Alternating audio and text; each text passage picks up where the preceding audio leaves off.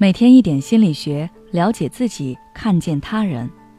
你好，这里是心灵时空。今天想跟大家分享的是一种极致的生活体验——心流。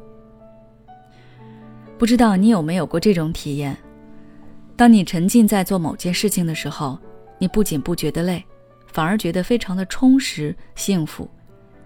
你以为只过去了十几分钟，实际上已经过去了几个小时。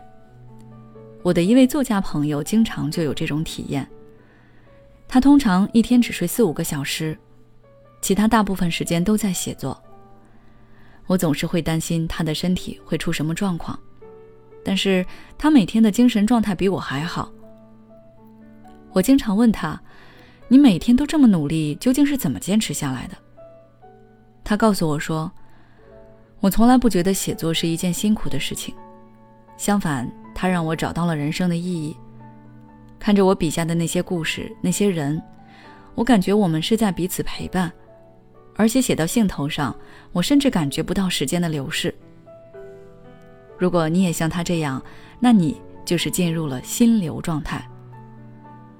所谓心流，就是在我们全神贯注地做一件事情时产生的物我两忘的状态。心流产生的同时，会带有高度的兴奋感和充实感。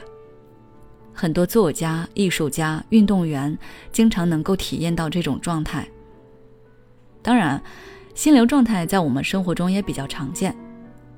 比如说，我们因为打游戏、学习、画画而忘记了吃饭，那个时候我们也是处在心流体验中了。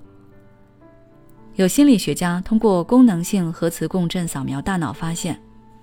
在心流状态下，大脑会分泌大量多巴胺，给人愉悦感。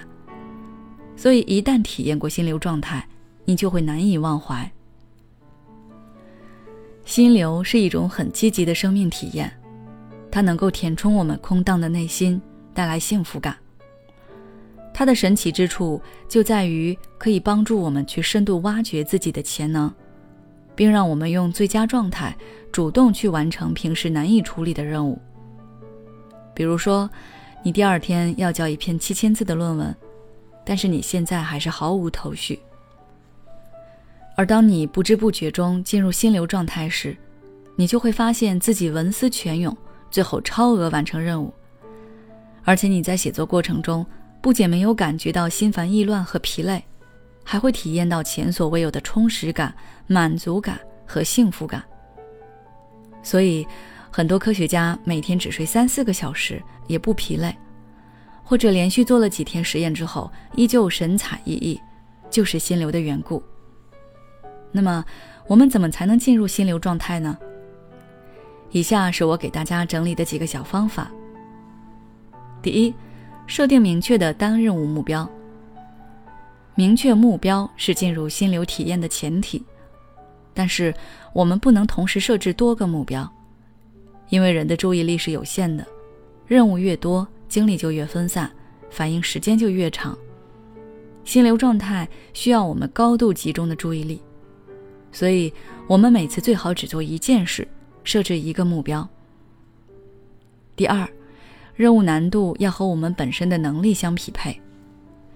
任务难度不能过高，也不能过低，过高会打击我们的信心。过低则会让我们感觉到无趣，所以任务难度设置在比我们本身的能力水平略高一些的时候，最容易有心流体验。第三，选择自己喜欢做的事情。兴趣是最好的老师，增强自控力的根本是在于要找到我们真正爱做的事情。如果任务是自己比较排斥的事情，那我们可以通过奖赏机制来激发兴趣。比如说，你不喜欢阅读，如果想要对阅读感兴趣，不如在每次阅读结束后给自己买一个礼物。当你养成阅读习惯，真正投入到书中的世界，那你就会逐渐对阅读本身产生兴趣。有了喜欢做的事情，我们才更容易获得心流体验。最后，我想说，心流体验带给我们的是一种内向的幸福感。如果一个人能够在生活中随时进入心流状态，那么他的生命质量会大大提升。愿大家都能够拥有内在的幸福感。好了，关于心流的介绍就到这里。如果你想要了解更多内容，欢迎关注我们的微信公众号“心灵时空”，后台回复“心流”就可以了。